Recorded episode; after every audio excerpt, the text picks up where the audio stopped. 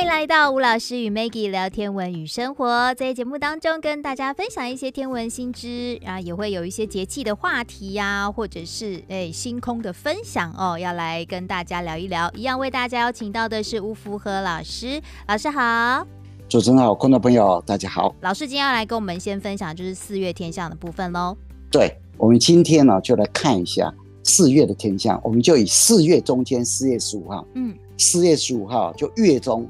来当一个代表，他可以看到一半的冬季星座，嗯，可以看到一半的春季星座，哦，很特别，嗯。啊，四月十五号哦，太阳一下山，嗯，七点左右，你只要抬起头来，那头顶的西边冬季星座，嗯，头顶的东边春季星座。啊，所以在四月里面啊，你只要一吃饱饭，然后刚好有一点时间，那你那边光害不是很严重。那你就走到外面来，你就看到冬天星座还没有下山，嗯哼，那春天的星座刚好出来一半。是老师，我记得以前在天文馆的时候，其实呃，你们不是都会办这个春季的天文营，很喜欢找四月份出营队，耶，对不对？对，没错，因为冬天冷嘛，嗯、那春天春暖花开啊，哈，然后春天里面又有特别的一些星座，嗯，那冬季也可以看。那春季也也可以看，看完春季回到住宿的地方，嗯，我们有时候一起去关心的人啊，的伙伴啊，嗯，大概晚上睡觉时间都很少，对，夏季的星座又升起来。啊，那当然会晚一点点了哈，又开始看。那像我们今天所聊的，就像像四月十五号月中，那七点呢，你往西边看，嗯，西边的地平上面哦，就是冬季大桃园啊，所谓必修五，嗯，五居二。北河二、北河三、南河三、天狼星，还有参宿七。对，冬季大桃源还没有下山哦。嗯，你大概仰角四十五度左右，也就你面向南边，偏西边那个地方啊，就是非常有名的猎户座。猎户座也还没有下山。对，在四月里面看猎户座，哇，非常的清楚，就在西边的天空啊。嗯，那你再往猎户座的南边看，因为你先面对南边嘛。右手边就西边嘛，嗯，那西边跟南边那个中间就猎户座，那猎户座的靠南那个地方，你还可以看到一颗很亮的星星，那个叫天狼星，对，也渐渐要从西南边下山了。嗯，我前一阵子常常被人家问了，哇，那颗很亮的星星什么星呢？大家都以为冬天的天狼星早下山了，它还没有下山呢。嗯，啊，理论上春天的感觉啊是很温和的，嗯，哦，很柔和的，百花盛开，那天狼星很亮啊。一亮以后，感觉就哦，有一点刺眼。嗯，那天狼星本身哦，因为它很明亮，所以不管东西两方啊，对它都很多叙述啊。中国人就认为这颗天狼星呢，有一种侵略的感觉。哦，那个颜色有点侵略啊，所以中国有一本书啊，晋晋朝的书，嗯，《晋书·天文志》说：“狼一星在东景东南，在东景啊。”这个新官的东南边，嗯，狼为野将，就是边疆的异邦啊、异族啊，很会打仗的那个异族人啊，主侵略，最主要他就侵略你，就这样子，嗯，所以《晋书·天文志》说，狼一心在东景东南，狼为野将，野外的野，将军的将，狼为野将，主侵略，所以天狼星啊，中国以前呢、啊，都是代表异邦。而且会侵犯中国边界。嗯，那我们来看一下《晋书天文志》里面说东景东南，那其实东景啊，它就是锦绣。嗯，我们知道南方有七宿嘛，就景、癸、柳、辛、张、乙、艮，就锦绣。嗯，井就是井水的井，对，井水不犯河水的井。其实就是它就是双子座的两个人的那个脚边，那个就是锦绣。哦，那为什么锦绣又把它叫做东锦呢？嗯，有一个星官，中国有一个星官呢、啊，它是在生宿里面，我们叫玉井，玉井有四颗星星，嗯，现在又增加三颗，所以它现在有七颗星星，叫玉井。玉井它就在猎户座跟波江座之间。嗯，以前我们在找波江座哦，都是从猎户座生锈期上面那一颗叫玉井山开始找，然后就像一条河一样。所以玉井这个星官呢，它原来只有四颗，后来又增加三颗，变成七颗。嗯、那这个位置啊，就在猎户座参宿期跟波江座中间。嗯有一点我们把它叫做波江座的起源地啊。那因为锦绣刚好在玉井的东边，所以我们就把南方七秀的锦绣叫做东锦，就这样子而已。哦，它在玉井的东边，就这样子。嗯，啊、哦，《晋书·天文志》说郎一星在东锦东南，其实在锦绣的东南、啊、不过你会觉得很奇怪，天狼星它沿着西南方下山去啊。嗯，但是你看哦。古时候的诗人，尤其苏东坡，既然把它叫做你往西北望，就看到天狼星。为什么这样？明明在西南边。对啊。西元一零七五年，宋神宗续宁八年的时候，苏东坡那时候啊，做了密州的知州啊，然后有一天跟同僚出城去打猎，写下一首诗，非常有名的诗《江城子·密州出猎》，有一句话：“会挽雕弓如满月。”西北望，射天狼。西北望，他为什么没有往西南望？不准往西北望，明明要西南望射天狼。因为啊，当时候北宋的边疆的威胁来自北边的金跟辽，嗯，来自西边的西夏。那他这个西北望，其实他是在指西夏啊。那他其实写西北望也没有错。如果你把它介绍成因为天狼星的东南方啊，刚好哦，有一个中国的星官名史叫做胡石，嗯，也就是雕弓的意思，弓箭的意思。胡石啊，哦、各位怎么认的？天狼星就大犬座，嗯，天狼星就在大犬的嘴巴里面。你往南边看，大犬座的屁股那边有三颗星星，嗯，那那个区域啊，就中国的星官名字叫做虎矢。那这个三颗星星呢、啊，上面两颗就是虎矢一跟虎矢二，嗯，后面还有一颗星星叫虎矢三，那个就是弓箭。那整个雕弓啊，跟那个弦啊，当时候星官的时候是没有那个弦，有那个雕弓。雕弓哦，就在虎矢一二三的左边，你面对虎矢一二三，左边哦，嗯，就是虎死四五六，右边哦，就是虎死七八九。那大犬座的屁股三颗星星，上面两颗就虎死一、虎死二，那下面那一颗比较亮的，就是虎死七。嗯哼，所以啊，天狼星的东南边就是那一支弓箭虎死，你把它画成一把雕弓的话，你就会看到虎死一二三刚好射向天狼星。所以苏东坡是拿着那把剑要射天狼就对了，所以是要他要往西北射就对了。对，从东南射向西北，刚、嗯、好因为那把弓箭在东南方，嗯、天狼星在西北方，是。所以啊，我每次念到他这首诗的时候，在对着天上的星星的时候，我总会想到小时候，你知道吗？嗯，因为小时候很喜欢看布袋戏，那布袋戏里面啊，如果这个人是正人君子、好人，他叫做东南派了，嗯，这个如果坏人的话，叫做西北派，闽南语叫东南派叫西北派。Oh, 那会不会跟这个有关系？我就不知道了，真的。你现在看布袋戏，可能也是这样子吧？嗯、你是东南派的，你是西北派的，就这样子。是 啊啊！所以你在念这首诗的时候，你一定要记得，嗯，苏东坡是以雕工的位置射向射向天狼星，了解。然后来隐喻北宋边疆的边方，嗯，就是北方跟西方，就这样子。那如果说，你在呃四月五十五号晚上吃饱朋友七点那一天，你除了嗯往西方看以外，嗯、你面对正南方，嗯，接下来你就往东方看。面对正南方，往东方看就是往左手边看的意思了。对，往左手边看。嗯，不过你在往左手边看以前，你看正南方哦，有一个斜斜的，从东南斜向西南，好像一个躺下来的十字架的样子。嗯，好像斜斩十字架的样子。正好四月十五号晚上七点的时候，就在你的正南方，啊，像一个十字架斜躺，从东南斜向西南，就这样子。那这一个哦，就是非常有名的未十字，哦，它不是真正的南十字星座，嗯，我们把它叫做未十字，嗯，那这个未十字啊，是由两个星座组成的，因为正南方的天空，四月十五号你往正南方天空。正南方天空啊，有一大片的星座，那一大片的星座啊，以前把它叫做蓝船座。嗯，那为什么叫蓝船座？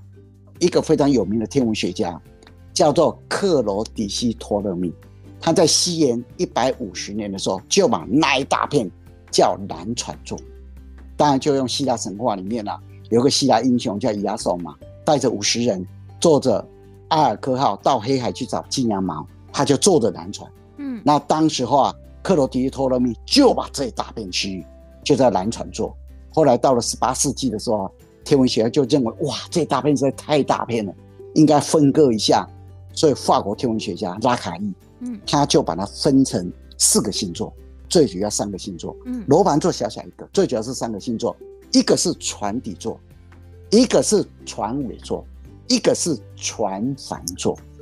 所以哦，你在看整个南船座啊，把它分成罗盘座，你就不要理它；把它分成一艘大船的话，你就会发现了，那个船头是指向东南方的，嗯，它的船底在最底下，它的船尾巴在右手边，船帆刚好在你的前面。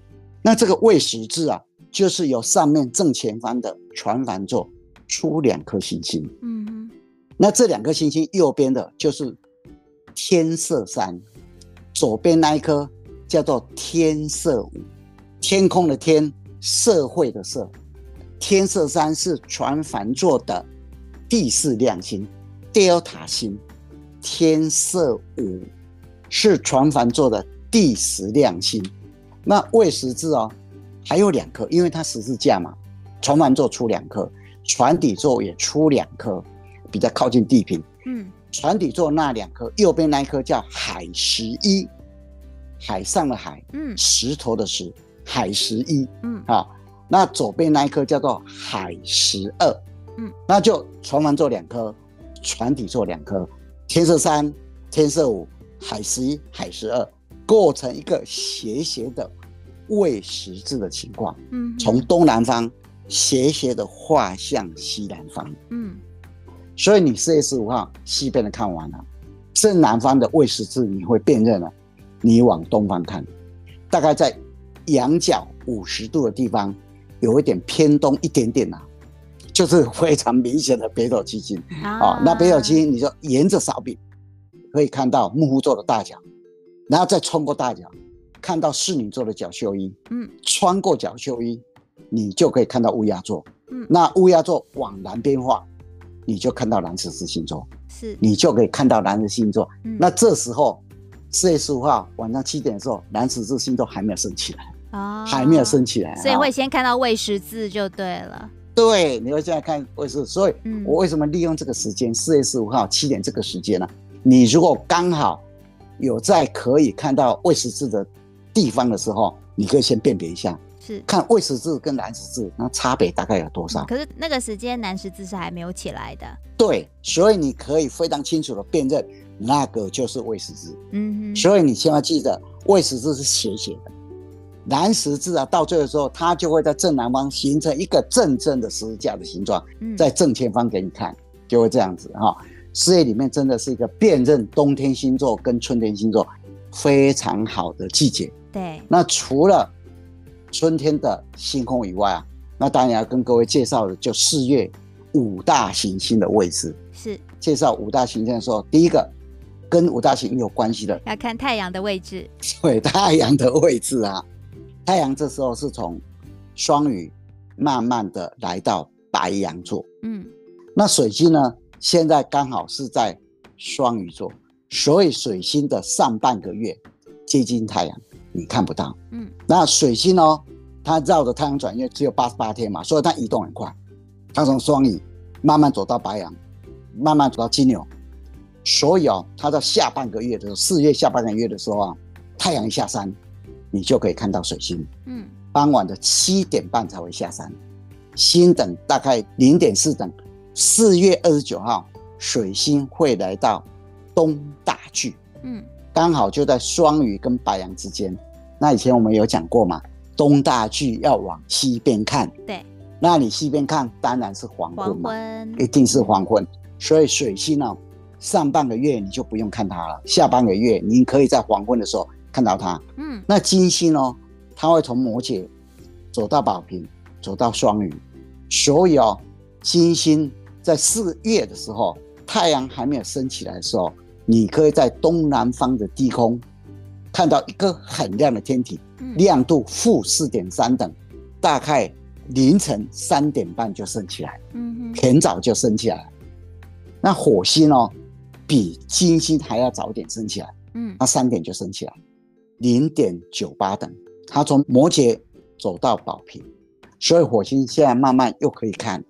那木星呢，它会从宝瓶座慢慢走到双鱼座。主要的时间都会落在双鱼里面了哈，火星升起来以后，金星升起来，嗯，隔不久木星就升起来。木星呢，大概凌晨四点十五升起来，它的亮度大概负二等。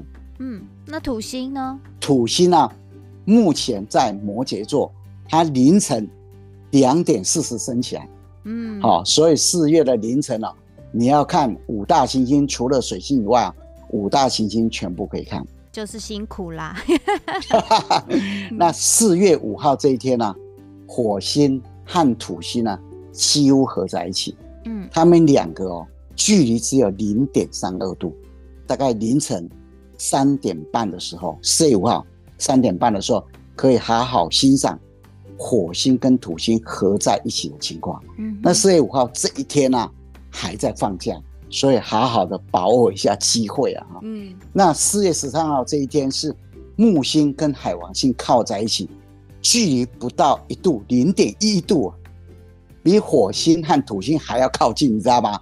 所以如果说你有倍率比较大一点的望远镜啊，你从来没有看过海王星，嗯，就非常方便，只要找到木星，你在木星的边边看到一颗蓝绿色了，那一颗就海王星。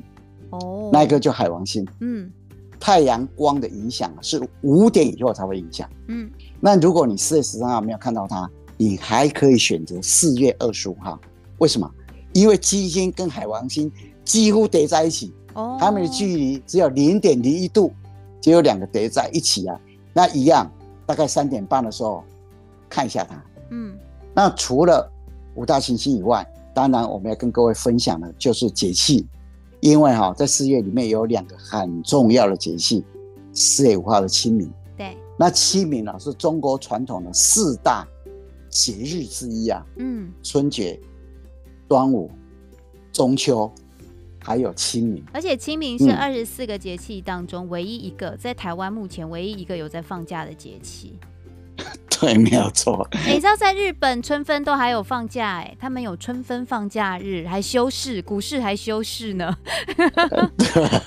我们是不是也可以建建议一下，我们春分也来放个假，踏青一下嘛？对呀、啊。清明的呈现的气候状况、物候状况，嗯、第一个桐始花，桐始花，始花就开始开花嘛。嗯。那这个桐，台湾是讲泡桐。那第二个物候状况叫做田鼠。化为鹭，叫鹭就是像鹌鹑类的小鸟。嗯，那为什么田鼠化为鹭啊？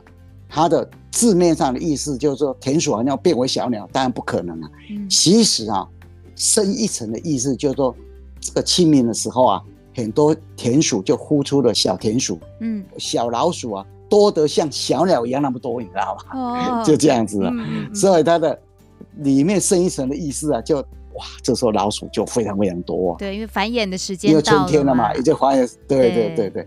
那第三个物候状况，红始见，啊，因为开始更潮湿了，气候变化会更多了。嗯，所以红始见开始可以看到彩虹。那当然哦，在清明里面啊，大家对杜牧的那一首诗是最清楚了嘛，哈、嗯。清明时节雨纷纷啊，大家都耳熟能详啊。其实啊。在宋朝的时候，有一个文学家叫高柱啊，嗯、他也曾经写一首诗叫《清明》啊。因为杜牧这一首《清明》啊实在是太熟了，你知道吗？嗯，哎，有时候就是在清明的时候，就回味一下高柱他当时的心情啊，嗯、非常悲戚的心情啊，反映生活的状况啊，写得非常贴切啊。嗯，南北山头多牧田，南北山头啊又多了一些坟墓啊。清明既扫各纷然，嗯，就纷纷落下的纷，然后的然，就是有点杂乱了。清明祭扫，大家都很慌忙的样子啊，嗯，大家心情都非常杂乱。那纸灰飞作白蝴蝶，大家就烧纸钱嘛，嗯，啊，烟飞起来很像白蝴蝶一样啊。烈血染成红杜鹃，因为这时候杜鹃盛开嘛哈，然后很伤心，那流出眼泪啊洒在花上面一样哈。嗯，泪血染成红杜鹃，日落狐狸眠种上。太阳下山以后，来祭扫人都回家了，非常孤单的一个坟冢在那里。嗯，狐狸睡在上面，睡在上面。夜归儿女笑灯前。哇，这个写的有点凄凉，你知道吗？嗯。儿女啊，然后就回到家里来，还是跟以前的嘻嘻哈哈。嗯哼。然后我今天去祭扫的时候，心情非常的悲戚啊。两个对照底下，这个就是生活的状况。嗯。夜归儿女笑灯前，所以高柱就非常的感慨。嗯。人生有酒须当醉，一滴何曾到九泉。哇，写的真的是。非常的凄然，你知道吗？嗯，所以宋朝高柱的这首《清明》这首诗啊，真的是反映了当时候的心情，还有一些现象啊，写的真的非常的贴切。南北山头多牧田，清明祭扫各纷然，纸灰飞作白蝴蝶，泪血染成红杜鹃，日落狐狸眠冢上，夜归儿女笑灯前，人生有酒须当醉，一滴何曾到九泉。嗯，这是我们跟各位分享的清明，清明这个节气。嗯，那隔了十五天，四月二十号，我们就来到谷雨。谷雨就是春天最后一个节气，所以古人有讲哦，清明断雪，谷雨断霜。哦，谷雨以后就再也没有霜了。清明以后就不会再下雪了。嗯，那这个时候啊，每一年的第一场大雨，大部分都在谷雨这时候发生了。嗯哼，那物候状况啊，就是浮萍的萍，萍始生，就是那些浮萍啊，嗯，水草开始生长，因为浮萍啊很怕霜，嗯哼，断霜了，所以你看那个物候状况啊，在谷雨的时候，萍始生，鸣鸠拂其羽，羽毛的羽，也就是说布谷鸟开始叫。开始展示它的羽毛，因为它要求我。嗯，就鸣鸠拂其羽，戴胜降于桑。戴胜就一种鸟嘛，哈，就胖个头那个。嗯，戴胜鸟会降落在桑树上面，为什么？代表蚕宝宝要出来了。哦，因为古代的人会看生态的状况，戴胜只要跑到那个桑树上面，这个时候大概蚕宝宝就要出现了。嗯。所以古语有三个物候状况：第一个，平始生；第二个，鸣鸠拂其羽；第三个，戴胜降于桑，桑树的桑啊。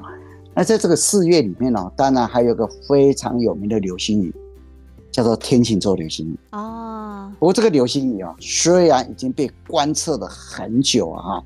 但是啊，我认为它不是很稳定啊，有时候非常多，嗯，那有时候大概维持十几颗啊。整个平均下来啊，大概一个小时十八颗左右。嗯，那每一年大概四月十四号到四月三十号，这个季节会发生。它的极大极落在四月二十二号。嗯，它在西元前六百八十七年哦，《左传》上中国的《左传》上就有这样记录哦。